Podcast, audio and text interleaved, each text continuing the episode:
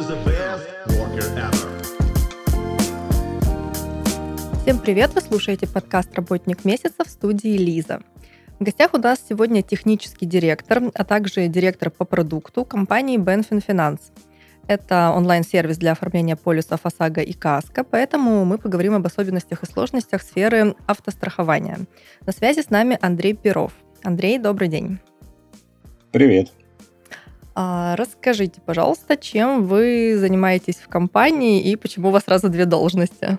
Ну, это на самом деле история интересная, потому что когда проект только начинался, а, нужна была техническая, так сказать, квалификация и знание профессионально-технической области с точки зрения того, как должна быть реализована эта система, эта платформа, да, и знание человека одновременно, который, в принципе, может проанализировать рынок и оценить, так сказать, дальнейшие перспективы этого проекта, а, пообщаться с пользователем, собрать какую-то исследовательскую информацию, и от этого как бы возникла ситуация, что неплохо бы поработать и там, и там, ну и вообще это полезно, и с точки зрения профессионального роста это довольно эффективная история. А в итоге как бы сейчас развиваю продуктовое направление, да, начал как технический директор, а, в общем, стал продуктовым руководителем, а, но почему сейчас как бы меньше касаюсь технических вопросов, то есть я их касаюсь, конечно, но не в том плане, как это было в начале, потому что у нас довольно сильная команда, команда разработки, которая нас ведет, а, и эта команда является как бы от отростком, ответвлением от команды, которая разрабатывает проект AMA CRM, известную всем систему. А, поэтому мы, я не беспокоюсь за нашу разработку, то есть э, внутри ребята очень неплохо функционируют и настраивают процесс. Сейчас больше погружен именно в анализ рынка, анализ, опросы, э, развитие продукта, оценку продукта, модели привлечения пользователей, клиентов. А, то есть это вот такая вещь, которая сейчас для стартапа очень важна ну, на текущий момент его развития. Угу. А как именно вы развиваете продукт? Ну, то есть вот что является продуктом вашей компании? Сами по себе ведь полисы ОСАГО и КАСКО, ну, ну вот они полисы, они есть. А именно продуктом вашим что является? Ну, на самом деле, а, если говорить о развитии продукта, а, все-таки э, ОСАГО и КАСКО, понятное дело, что он же не наш продукт, да, это продукт наших партнеров. Ну вот да. И мы являемся как бы компанией, которая продает эти продукты путем, ну, все равно, что мы покупаем мобильный телефон, как Евросеть в свое время покупала там у поставщиков, да, и продавала. Мы, по сути, там такого рода Евросеть, да, вот к чему мы идем. У нас нетворкинг с партнерами, то есть у нас много точек соприкосновения, а, и наша идеология как бы агрегатора, в рамках которого мы развиваем наше решение, это помочь, во-первых, страховым компаниям нарастить э, представленность своих продуктов на рынке страхования, увеличить продажи. А, и те компании, которые на сегодняшний день менее забюрократизированы и готовы к легкому, простому, но довольно конструктивному диалогу, в принципе, они быстрее адаптируются на рынке и, соответственно, эффективно выстраивают какой-то процесс продаж через э, вот подобного рода платформы, да, которые сейчас активно начали, так сказать, двигаться на рынке. Мы более понятны пользователям еще потому, что у нас нет э, индивидуальности каждой страховой компании, то есть мы как бы делаем единую интерфейсную часть, которая позволяет просто пользователю через один интерфейс всегда одинаково, всегда во все времена и каждый год оформляя там свой очередной страховой полис, понимать, что куда надо нажать, чтобы произошло то или иное действие. А при этом как бы у каждой страховой компании там свой интерфейс, свой онлайн там сервис, да, там на него надо зайти и надо разобраться в каждом сервисе, как он там устроен, ну, в общем, а у нас просто единое и, в общем, понятно, довольно как бы интуитивно понятно. И мы дальше развиваем эту интуитивность, общаясь с нашими пользователями. Какие могут быть причины у страховых компаний отказываться от сотрудничества вот с онлайн-агрегатором, через который уже, по-моему, все поняли на рынке, все сферы, что пользователю гораздо удобнее покупать вообще любые услуги, будь там это авиабилеты, будь то это сервис э, автострахования. Вот почему страховые компании не идут, могут не идти на контакт? Не идти на контакт со страховым агрегатором? Да, ну, да. на самом деле, а, здесь ситуация очень довольно такая, она как бы она такая внутренняя и внешняя одновременно, потому что агрегатор это как э, средство продажи, с одной стороны, но с другой стороны, все равно они идут на бренд, да, то есть страховые компании боятся, что какой-то агрегатор станет, я говорю, как очередной евросетью, да, и по сути как бы будут идти не на бренд там Motorola, да, там, или на бренд Nokia, или на бренд компании какой-то, а будут идти на евросеть. И там покупать все, что она предложит абсолютно, независимо от того, что она там будет предлагать. И вот это, это, это просто боятся вот отдать на сторону страховых агрегаторов. Ну, вообще финансовых агрегаторов, то есть потому что все-таки это к финансовым отношения имеет. А какие преимущества для пользователя дает э, использование онлайн-сервиса перед э, тем, чтобы просто пойти на сайт страховой и там все оформить? Ну, я уже об этом сказал. Первое удобство. Второе, это надо понимать, что любая, так сказать, процедура оформления на каком-то сервисе, она под собой подразумевает две вещи. То есть, когда вы приходите оформляться в страховую компанию, а, вы фактически э, ну, просто получаете полис по его стоимости. Все да? А когда вы приходите к какому-то продавцу, который является, условно говоря, посредником, да, в этой цепочке, скажем так, то у продавца есть мотивация всегда от компании, которая предлагает ему этот продукт для продажи, да? И, соответственно, вот эту мотивацию, ну, фактически какой-то свой заработок, который ему дает страховая компания, пусть он небольшой, а продавец может разделить на несколько частей и сказать, вот, а я вот это вообще клиенту отдам, да, и назову это кэшбэк, и пускай он будет радоваться, что у него будет скидка ну, в каком-то виде. То есть это даже не скидка, потому что скидка, в общем, мы давать, давать не имеем права, но, в общем, а, это кэшбэк, да, и как бы а, человек просто получает как бы начисление денег как бы после того, как э, приобрел страховой полис по той стоимости, которую ему оформила страховая компания. Причем оплата происходит, это, во-первых, она происходит напрямую на сторону страховой компании, то есть я хочу заметить, что мы, в принципе, не пользуемся э, какими рода, какого-то рода там эквайрингами своими, то есть мы не принимаем деньги к себе, то есть мы вызываем платежный шлюз страховой компании, и страховая компания сразу получает к себе средства. То есть мы не держим у себя деньги фактически клиента. А, это как бы одно из наших больших преимуществ на сегодняшний день а, среди множества вообще агрегаторов, которые есть на рынке. Страховая компания сразу видит деньги и сразу автоматически а, понимает, что клиент оплатил, и ей не надо, так сказать, потом будет там искать где-то их у кого-то просить. Поэтому для клиента это важно, да, для, для клиента важно, что деньги уходят, да, в сторону страховой компании, и они где-то не зависнут э, в какой-то схеме, да, там, например, которых у нас периодически в России очень много появляется. И э, здесь очень важно понимать, что э, для клиента важно еще то, э, что он может прийти, оформить этот полис, да, и если у него что-то не получается, ему с этим помогут. То есть страховой компании ему никто не поможет. А, в страховой компании там можно написать и как бы ждать. Вот, ну, можете взять, взять там, mm-hmm. например, любую абсолютно компанию, там, топ-10, и э, написать, как мне вот это сделать. Вам будут там говорить, ну, окей, там, попробуйте нажать сюда, там, попробуйте сюда. Ну, в общем, это придется ждать там каждый шаг очень долго. Ну, мы стараемся реагировать максимально быстро, мы работаем, в принципе, в режиме 24 на 7. Не все, конечно, получается, потому что мы двигаемся, развиваемся постепенно, учимся на своих ошибках, и понятное дело, что и на чужих тоже. Для клиента это уровень сервиса, это важно. То есть э, уровень сервиса и надежность самого решения, где, куда он, так сказать, э, а, отправляет свои средства. Он должен понимать, что это не, так сказать, не какая-то игра, скажем так. Ну, скажем так, да. Ну, если вот все так удобно, э, такой сервис, оперативность, онлайн-формат, а страховые компании, которые работают напрямую, они же, наверное, видят вас конкурента. Влияет это как-то на вашу работу?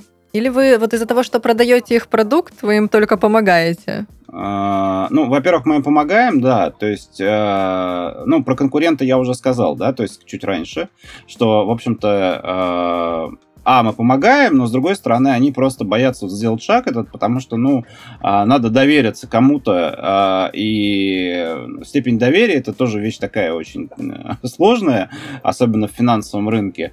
И, в общем-то, быть уверенным, что это будет работать как единая, единая экосистема. Мы к этому идем, да, мы идем к этому, мы идем к тому, что мы хотим э, на там, будущее и с международными страховыми компаниями интеграцию провести, когда у них будет возможность выйти на российский рынок, и это будет тоже, в общем-то, большая э, наша преимущественная сторона, потому что страховые компании международные в этом случае, ну, мы уже там общались с нашими зарубежными партнерами по этому вопросу, и они более качественный сервис предлагают, и тем самым э, за счет роста качества этого сервиса страховые компании российские тоже будут подтягиваться к этому. Мы тоже к этому идем, мы готовимся к этому. Конкуренты, конкуренция здесь вопрос такой, он на самом деле больше в головах, чем на деле, потому что кто за это больше переживает, тот просто не растит продажи. Ну, вот, вот и все. А, то есть не растит продажи своей компании. Поэтому здесь скорее нет конкуренции. Другое дело, что бывают ситуации, когда страховые компании используют разные схемы, ну, то есть технические, которые позволяют клиента перевести от нас к ним, условно говоря, да, и это, я считаю, ну, не очень корректно с точки зрения как бы вообще рынка, да, и взаимоотношений, потому что этот клиент работает с нашей платформой, хоть он и покупает там страховку там конкретной страховой компании, а, и пытаться переманить их к себе, так сказать, в личный кабинет, ну, это как бы, я считаю, не очень корректная игра на рынке.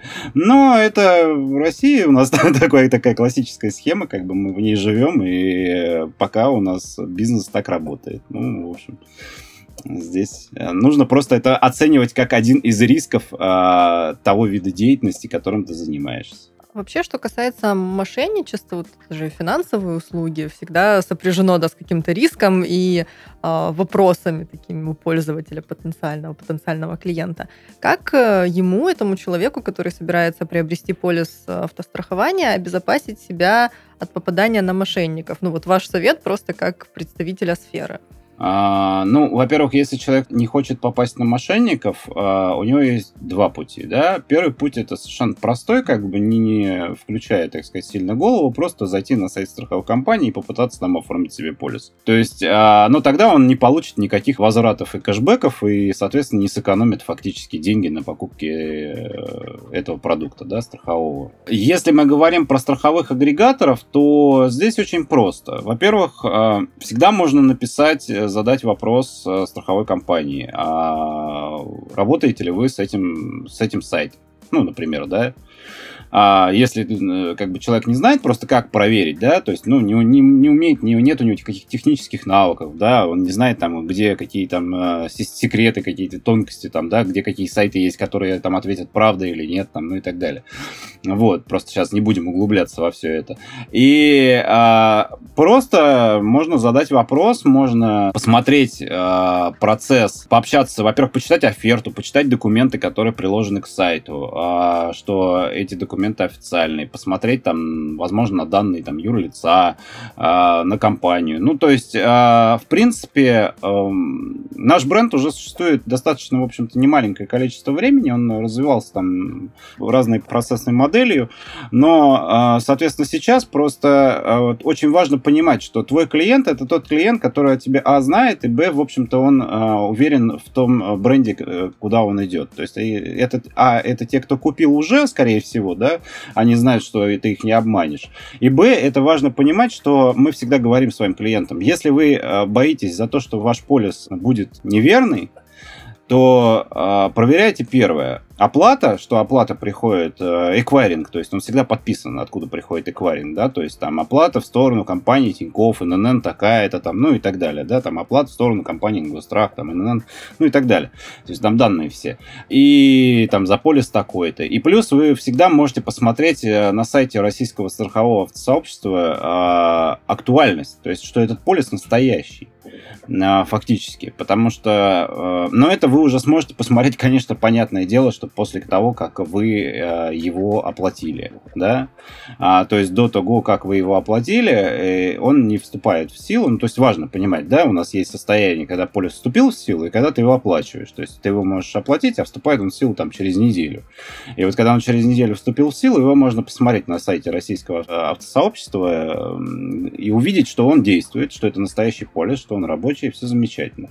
А, но это в случае, когда ты уже приобрел. Поэтому здесь как бы личная моя рекомендация, на самом деле нужно, во-первых, просто как минимум, ну, почитать про это, да, почитать про то, что есть страховые агрегаторы, по возможности посмотреть, насколько вообще, есть ли у них группы в Фейсбуке, да, там вот ВКонтакте, в Инстаграме, если это существующий, э, если мы хотим, говорим о страховом агрегаторе, то есть здесь нужно посмотреть просто, если вот э, компания уже проект, там страница существует много времени, если там более тысячи подписчиков уже, не менее тысячи подписчиков, то, скорее всего, это уже надежный проект да, а, которые, ну, как бы, тысячи подписчиков и много постов, да, э, или постов, как там правильно это, вот, э, склоняется, ну, в общем. А сам смысл в том, что нужно на это обращать внимание, и тогда есть шанс, что это будет настоящая компания. В противном случае есть вероятность, что можно нарваться на мошенников. Вот и все.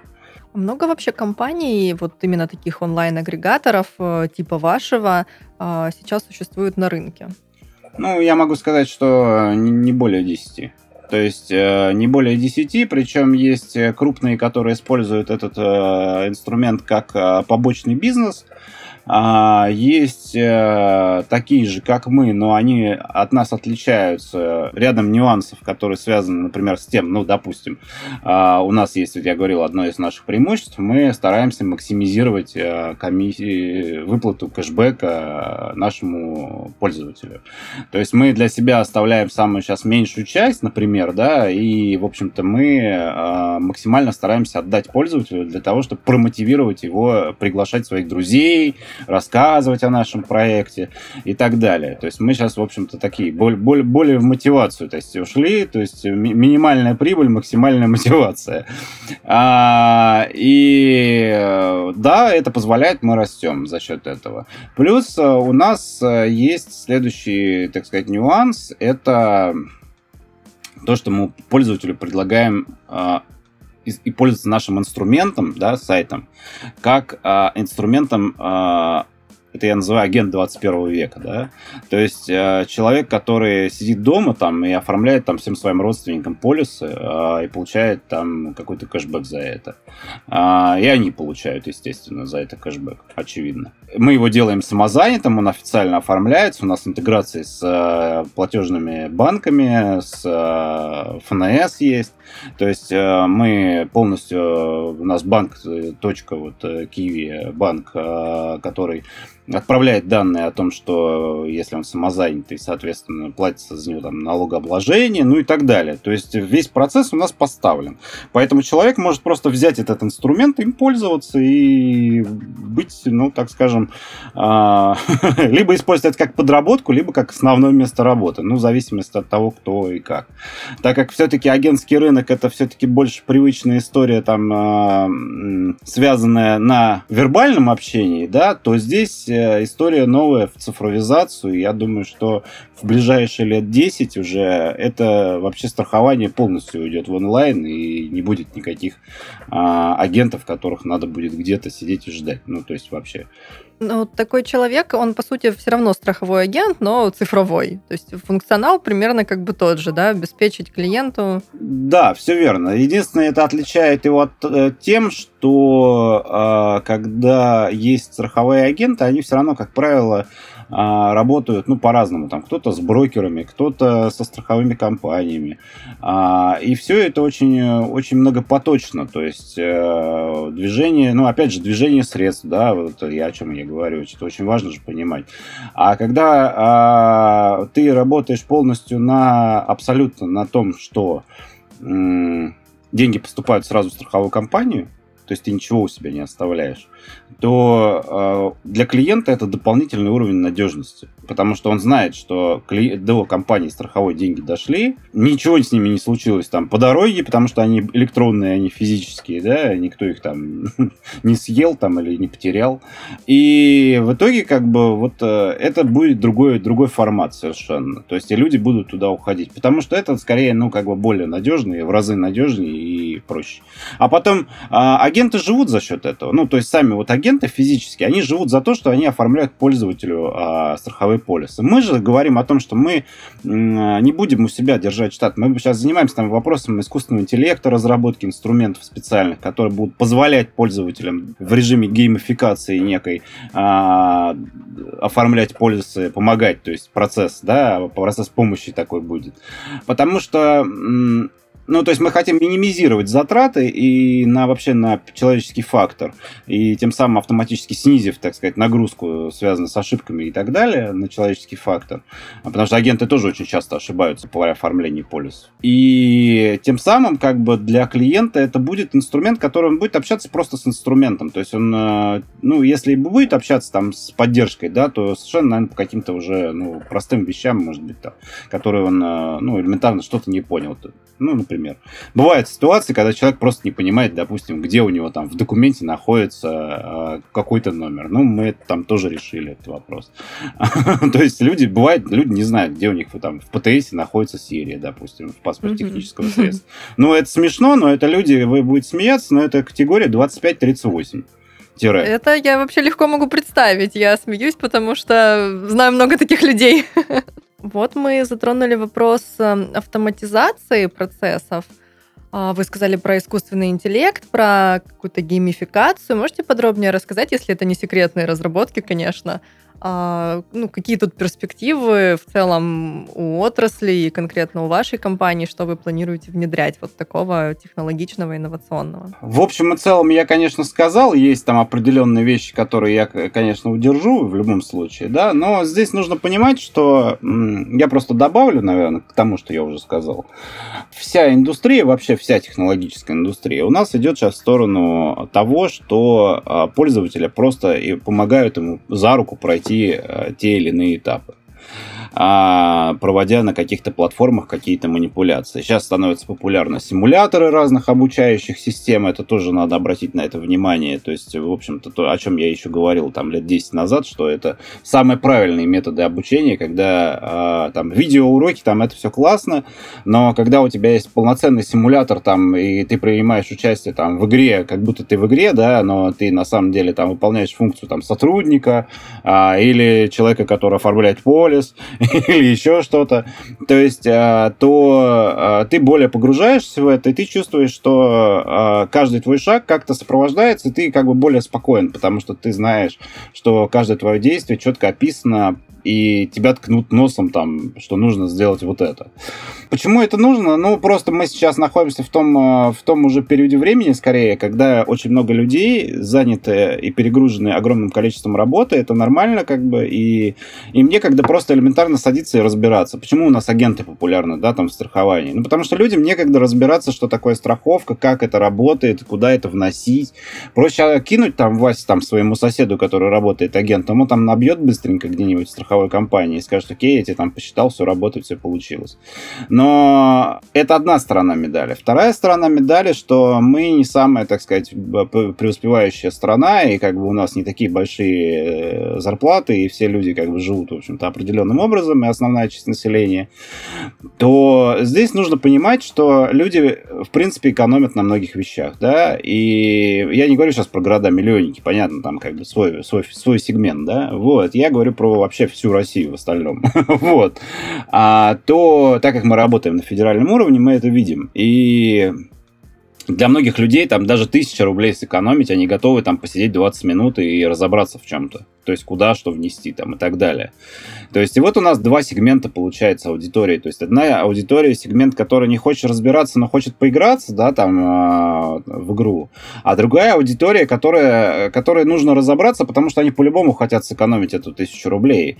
И фактически вот, это, вот эти два сегмента, они все состыковываются в одном, то есть что они просто уходят в историю геймификации, где рассказчик в виде симуляции покажет им, как провести этот процесс. Вот и все. То есть, э, по сути, как бы два сегмента, которые сложились в один. Ну, вот такая история, как бы она такая неочевидная, но мы были удивлены, когда мы это осознали, вот скажем mm-hmm. так. А кто вот ваш конкретно клиент? Есть ли какой-то портрет? Вы, в принципе, уже обозначали а, с разных сторон аудиторию свою, но, вот, может быть, есть определенный какой-то тип человека, который чаще всего становится вашим клиентом? А, я могу сказать, что основная аудитория, которая пробует наш сервис, это до 30 лет. Ну, то есть вот первые, кто как бы больше всего пробует, потому что они более, так сказать, подвержены автомати...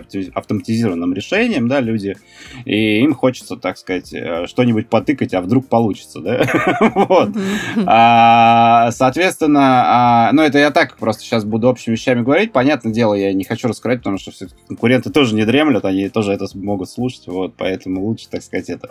А вторая, как бы, категория аудитории, это 30-45, читать. То есть это люди, которые, в принципе, а, либо уже сформировали а привычки там ходить к агенту, но тогда они сразу пишут в по... они даже не оформляют полис, они начинают с того, что они пишут в поддержку.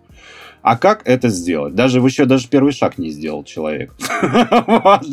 А, то есть а, там процесс онбординга, ну то есть первого знакомства там с проектом, для него это, ну как бы, ну и зачем лишний раз думать, если есть поддержка, да? То есть вот это как раз та категория, то есть там 30, ну даже это 40, наверное. А, а вот дальше там 40 ближе там, ну 60, наверное, люди, вот чем дальше туда уходят э, эти клиенты, их, э, кстати, даже порой можно заметить, что их больше в какой-то степени, потому что они реально дотошные люди. То есть это еще такой советские люди, которые привыкли во всем разбираться, и вот они звонят и спрашивают, а вот как вы докажете, что там вы работаете с этой компанией, там, а как вы, а вот как у вас это работает, а как это вот происходит, а куда там что сохраняется и так далее. То есть вот мы им там можем объяснять, там полчаса, там час. Ну, это нам интересно, потому что мы вообще собираем статистику сейчас, но ну, это полезно вообще на любом развитии как бы проекта, независимо от того, там стартап это или уже большой действующий бизнес, а, постоянно мониторить свою аудиторию и вообще их мыслительный процесс, то есть как, как они вообще чувствуют твой проект, проекта и что они видят в нем, то есть какие плюсы, какие минусы и какие вопросы их беспокоят. Ну, то есть боли, да, как это часто называется.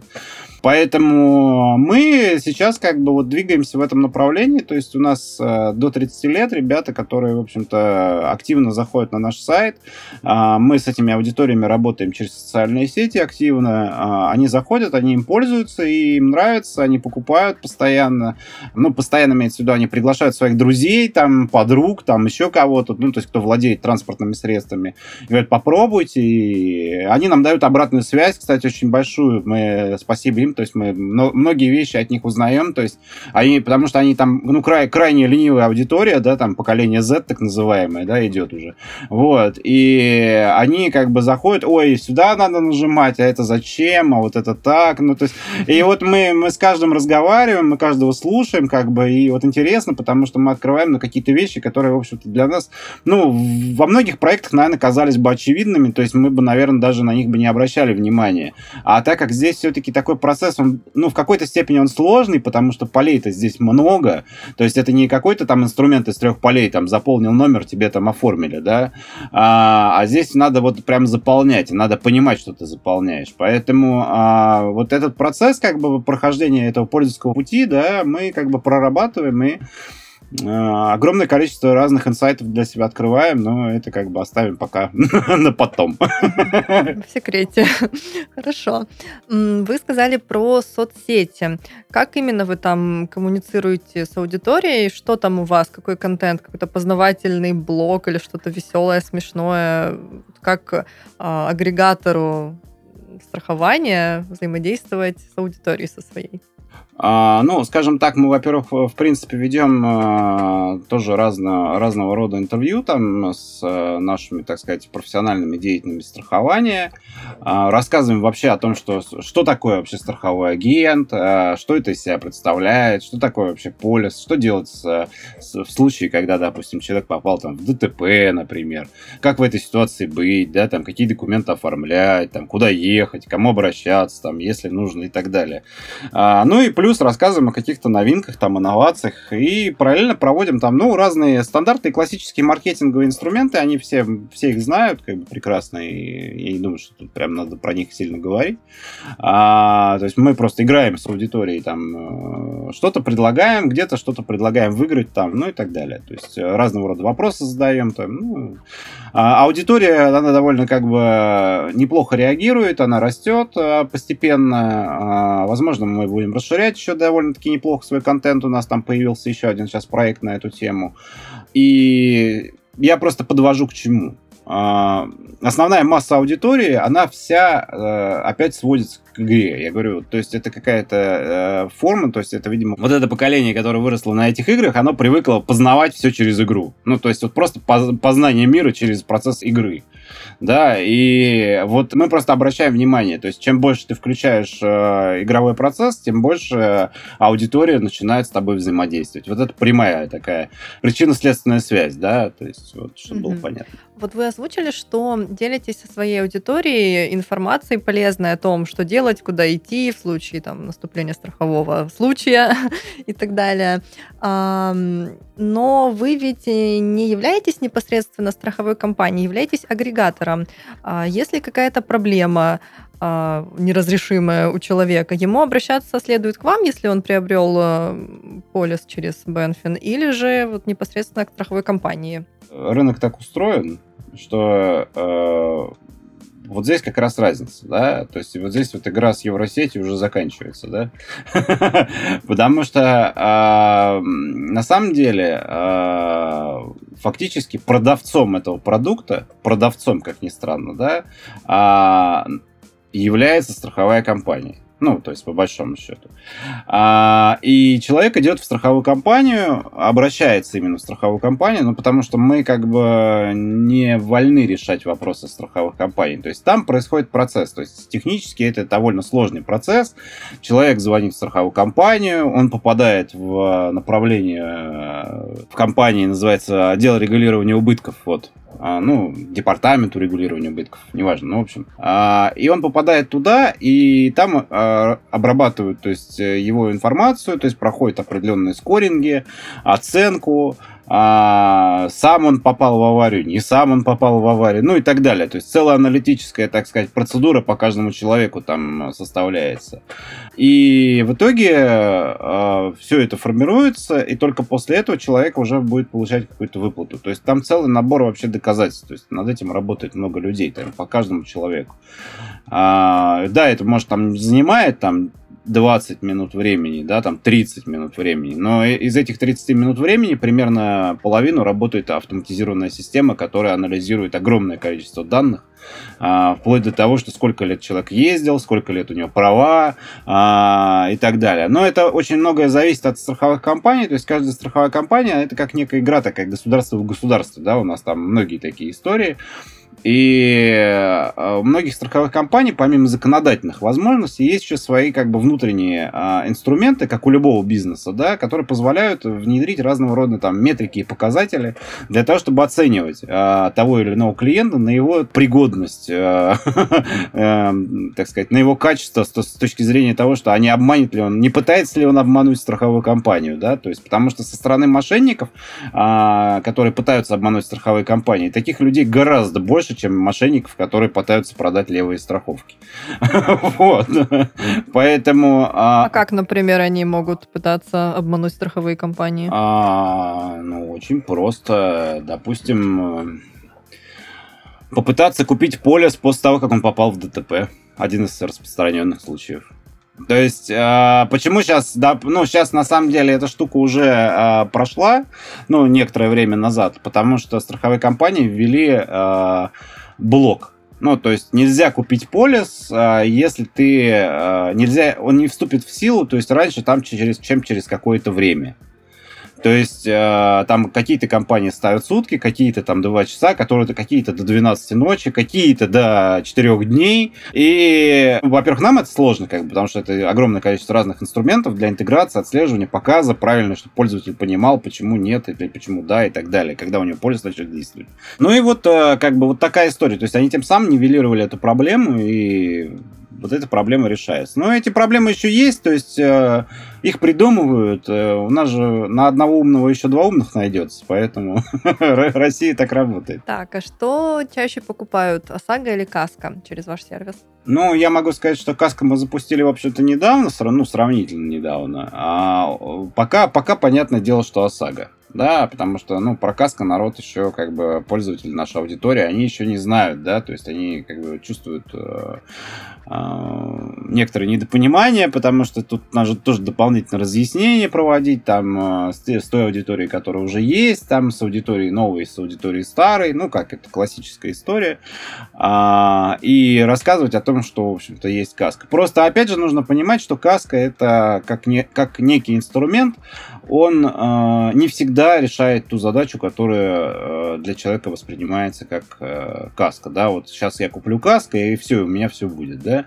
Нет, на самом деле это абсолютно не так, потому что страховые компании придумывают 25 подвидов этого продукта, э, какие-то там э, коробочные решения, э, которые позволяют якобы продать, ну, условно говоря, якобы, а просто продать каска, э, которая будет иметь X количество ограничений. То есть, допустим, если ты попал в аварию, то у тебя там не выплатят э, какую-то сумму средств. Если ты, допустим, попал в аварию на 18 тысяч рублей, а у тебя там э, стояло, что ты можешь... Э, тебе выплатят, если у тебя авария была от 18 тысяч рублей, то тебе не выплатят эту сумму по каско. Вот. А, э, это тоже нужно отслеживать, на это нужно обращать внимание. И а, при покупке каска, кстати, это очень важно. А, соответственно, дальше важно понимать, что человек, который покупает каска, он а, связан а, некоторыми обязательствами, как правило, с банком. Да? То есть банком это кредитная организация, которая а, кредитно-финансовая, которая выдает а, фактически человеку кредит, как правило, и человек поэтому покупает каско. У нас так устроена Россия, что у нас в стране покупают каско сами по себе просто потому, что они переживают за свою машину, а 6% населения от общего количества а, водителей а все остальные приобретают каско только по неволе, потому что их обязал банк так как они приобрели машину в кредит. А, и никакие, естественно, там ни скидки, ничего вам не будет. То есть, ну, а, может сделать скидку а, автосалон, но там, опять же, эта схема, то есть исключительно а, продающих, то есть ну, ритейлерской, реализующей дилерской сети, которая э, сама там вырабатывает какие-то модели лояльности да, для клиента. Но надо понимать, что при покупке любого, абсолютно любого автомобиля, 99% случаев э, вы всегда переплатите. Ну, вот всегда. То есть э, здесь нужно просто снизить эту переплату на максимальное количество средств. То есть э, сейчас так устроена система, что чтобы купить автомобиль, надо заходить на X количество площадок, смотреть его стоимость, смотреть стоимость нового там по 30 салонам. Есть агрегаторы, которые показывают по этим салонам машины все, их стоимость. Смотреть, сколько эта машина будет стоить в этом случае, в таком случае и в этом случае. И только после этого как бы очень жестко ехать, то есть вот опять же к дилерам, которые работают э, непосредственно с производителями, то есть они с какими-то там еще дополнительными дилерами. То есть это тоже очень важно. Ну, то есть официальные дилеры, как, как это называется, да. И стараться смотреть, опять же, что этот официальный дилер э, относится именно к категории, э, ну, я это так называю, А+, да. А, условно говоря, дилер, у которого э, мультибрендовый, и у каждого бренда там представлено не менее там, пяти видов транспортного средства а, тогда можно говорить, и у, каждого, и у каждого бренда есть отдельный шоурум. Вот тогда это можно говорить о том, что с высокой долей вероятности, что этот дилер будет, ну, в принципе, нормальной компанией, и там можно договориться и с менеджером, и, в общем, найти компромиссы какие-то для того, чтобы сэкономить на чем-то, да. Но каска в любом случае нужно, очень важно понимать, что при оформлении каска нужно знать, что вы как бы полный тотал, там ущерб, угон, а все эти вещи должны обязательно быть прописаны чтобы вы понимали, что вы защищены от э, полной аварии, что вам вернут деньги, вы защищены от угона автомобиля, э, вы защищены от угона, что страховая компания в курсе о том, что, допустим, на машине стоят определенные средства защиты, потому что бывает так, что э, если какие-то средства защиты не стоят, и какой-то определенная каска, определенная страховая компания оформлена, а я напоминаю, что каска это добровольный вид страхования, и так как это добровольный вид страхования, то там, опять же, набор параметров, ну, часть придумывает страховая компания, да, и вот эти параметры, если какие-то из них не указаны, а в итоге, э, вернее, указаны, а в итоге их не оказалось при э, том, что машину угнали, да, а нет подтверждающих там каких-то документов. Бывает же всякое в нашей стране, как без бумажки ты известный человек, вот, да, в кавычках. А, поэтому, а, если у тебя нет подтверждающей даже бумажки о том, что ты покупал сигнализацию, даже до этого могут прикопаться. Поэтому лучше всегда эти все вещи хранить отдельно. Но нет у нас пока такой цифровизации в области страхования. Мы периодически сталкиваемся именно с тем, что даже интеграция, вообще процесс интеграции со страховыми компаниями, это очень сложная процедура, которая занимает огромное количество времени и порой просто несколько раз а, пересматриваем вообще процесс приоритизации тех задач, которые мы выделяем там на первый, второй план, потому что некоторые там модели разработки, там, ну не модели, а скажем так, задачи, которые находятся в разработке, они настолько нереализуемы, ну то есть они реализуемы, но очень сложно за счет того, что а, со стороны страховой компании должны включаться специалисты, а этих специалистов а, невозможно оттуда, так сказать, привлечь, потому что они все время чем-то заняты. И там бывает история, там растягивается на, на месяцы. Если вот я думаю, что мы, может быть, когда-нибудь получим с кем-нибудь вообще год а, процесс интеграции. То есть это вот э, классическая история проблем технических документаций там и так далее. Ну, в общем, Россия, мы с этим живем, радуемся, наслаждаемся, все нормально. Ну, это бюрократия, это в порядке вещей, в общем-то. Ну да, отставание. У нас технологическое отставание просто по многим параметрам, поэтому, так как у нас очень сложное принятие решения, вообще устройство, а, почему Тиньков, допустим, да, почему Тиньков, почему там а, Cloud Payments, там система, которую там в свое время Тиньков купил, а, они все идут по схеме а, простой. Они идут по схеме одного клика. То есть просто человек подтверждает оферту и все. Не надо, не надо никаких 30 тысяч документов, там 25 тысяч согласований, сбора каких-то справок, чуть ли там не в БТИ сходи, там собери, там, что ты в этом доме живешь, там, что у тебя родственники в этом доме живут и так далее. Вот. А, и в итоге тебе все равно откажут. То есть, ну, вот как бы Тиньков сразу сказал, ребята, я не хочу эту тему как бы использовать. Мы как бы тоже вот по этой истории двигаемся, мы хотим минимизировать количество документов, минимизировать количество процессов, но на процессы как бы происходящие внутри страховых компаний мы повлиять, конечно, не можем.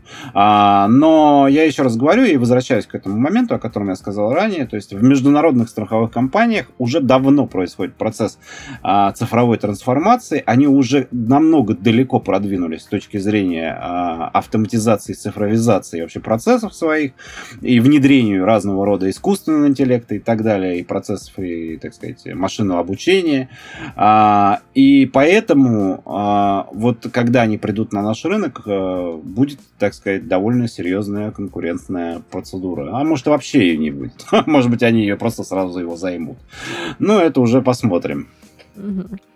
А, а вот вы, как компания-посредник, знаете ли, что происходит с проданным вами полисом далее? Вступает ли он в силу по какому-то страховому случаю? Ну вот, или это вам неизвестно, это уже все на стороне непосредственно страховой компании остается?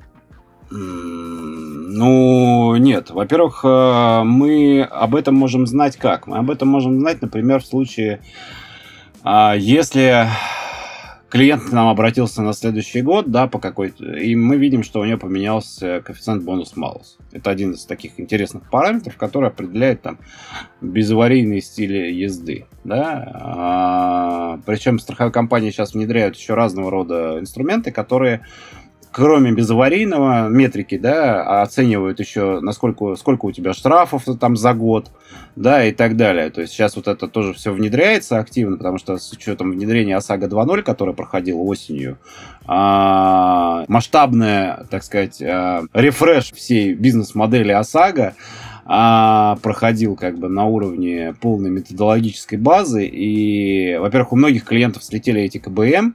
То есть у тех, кто там был 0,8 и снижал довольно существенно стоимость страховки, потому что на него умножается, и она как бы снижается. И происходило следующее. Люди приходили в страховую компанию, и вот к нам приходят и говорят, а у нас КБМ один. Ну, у нас вытягивается КБМ с э, российского страхового автосообщества. И мы говорим, ну, значит, у вас что-то случилось. Вот. То есть а, начинаем смотреть, у человека там с документами все в порядке. Ну, почему бывает КБМ-1, например, да? Это как у новичка. КБМ-1 равно единице. То есть ничего, никаких скидок называется, которые делает, ну, как бы страховая компания, снижение стоимости. Почему это происходит? Человек поменял паспорт. Купил полис, поменял паспорт, пришел через год оформлять новый полис. У него вместо КБМ 04 стал 1. Потому что страховая компания не знает его паспорт. Ему надо прийти в страховую компанию и сказать, ребята, я поменял паспорт. На самом деле, вообще в отношениях со страховой компанией там написано, а, что о смене документов вы должны сообщать незамедлительно в компанию, с которой вы э, заключили договор, срочный договор, да. То есть это то же самое, что если вот э, компания, которая фирма, да, вот существует, она поменяла там ИНН, и со всеми партнерами, с кем она работает, она должна перезаключить договоры. Но это очевидно, потому что она должна им всем ННН новый предоставить. Ну или не перезаключить, я там сейчас утрирую, да, там предоставить ННН для того, чтобы внести изменения в эти договоры, да, там, чтобы скорректировался ННН, там, реквизиты. Вот. А здесь же та же самая история. Человек должен сообщить финансовой организации о том, что он поменял эти документы. Иначе, когда э, организация это, в свою очередь, когда он ей сообщил, отправляет данные в российское страховое сообщество. Это регулируемая организация, которая над страховыми компаниями.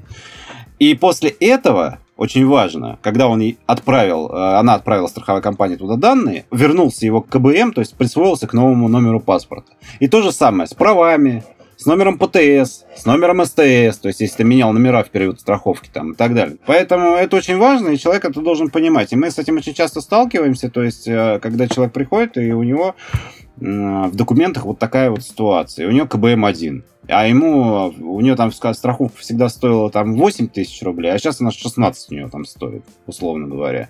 Он говорит, ну как же так же, я же за 8 всегда покупал. А мы открываем сайт Российского страхового автосообщества, на котором есть бесплатный инструмент проверки твоего КБМ. Введи права, фамилию, имя и дату рождения. И все. А, ну, права там, э, номер, да, серию номер. Вот, вводишь, и он тебе сразу выдает, это бесплатный инструмент, у них есть на сайте, и он показывает тебе свой КБ, твой КБМ. Все. Дальше ты сразу понимаешь, что вот такая ситуация случилась, и...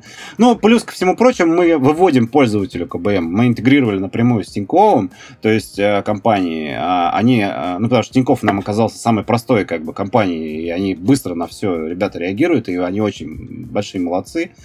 А, мы э, отправляем запрос, запрос они отправляют в ну, то есть как промежуточное звено отправляют в страховое, российское страховое сообщество, оттуда возвращается э, его бонус-малус, то есть вот этот коэффициент, и мы возвращаем и говорим, у вас КБМ там один.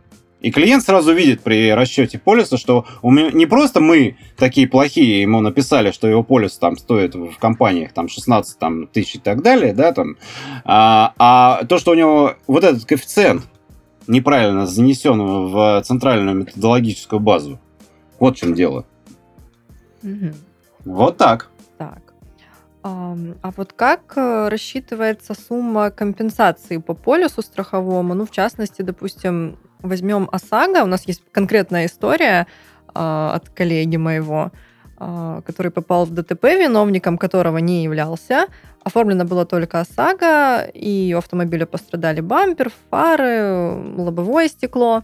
Вот, и страховая насчитала 60 тысяч компенсаций, в то время как только один бампер с завода стоит 85. А как так получается? Как вот это вообще рассчитывается? И можно ли оспорить решение страховой компании, либо ну, напрямую обращаться к ней, либо, может быть, к вам можно, если полис был приобретен через вас?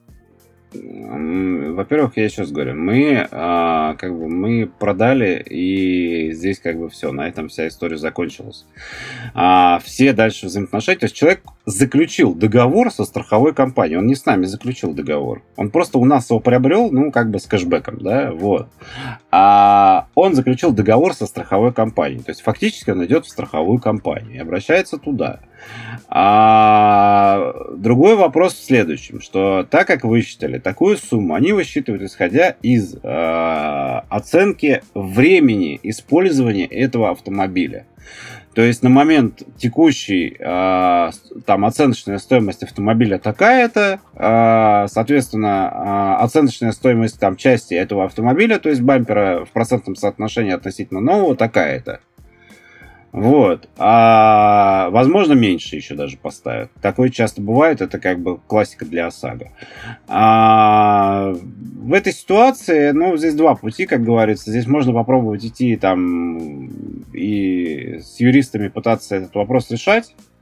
А, некоторые даже его решают, но зная практику того, насколько мы сейчас все загружены и как вообще у людей, ну, время, да, довольно сильно как бы э, отнимается многими вопросами, то, скорее всего, просто мы элементарно не э, готовы это делать. Возможно, э, это мог бы решать кто-то из тех людей, кто находится в регионах. Но там, наверное, нет просто элементарно квалифицированной команды юристов, которая могла бы с этим помочь. Ну и потом это процесс не быстрый, он стоит денег, в него надо вкладываться. Ну и люди, как правило, думают, ну а зачем? Тогда уж ладно. Ну да, оставим. дороже выйдет, да. Ну, дороже выйдет, дороже, ну, самое дорогое в нашей жизни это время, поэтому здесь нужно понимать, даже вот, ну, потраченные деньги, во-первых, ты еще не факт, что там 50 на 50 вариант, что ты чего-то добьешься, да, и а, компенсировать ли то, что ты добьешься, компенсирует ли это тебе то, что ты сделал, как бы, и то, что ты потратил, ну, не, я не уверен. Поэтому как-то так. Поэтому в идеале, конечно, лучше делать каска. Можно делать какие-то пакетные каска. Например, для аварии. Исключительно для аварии. Да, там каска, которая ни на угон, ни на ущерб не влияет, там, ни на тотальный. А там какой-нибудь просто авария, которая там, ну, чтобы там на всякий случай защитить себя там от Бентли. Внезапно возникшего ни с ниоткуда, да? Ну да.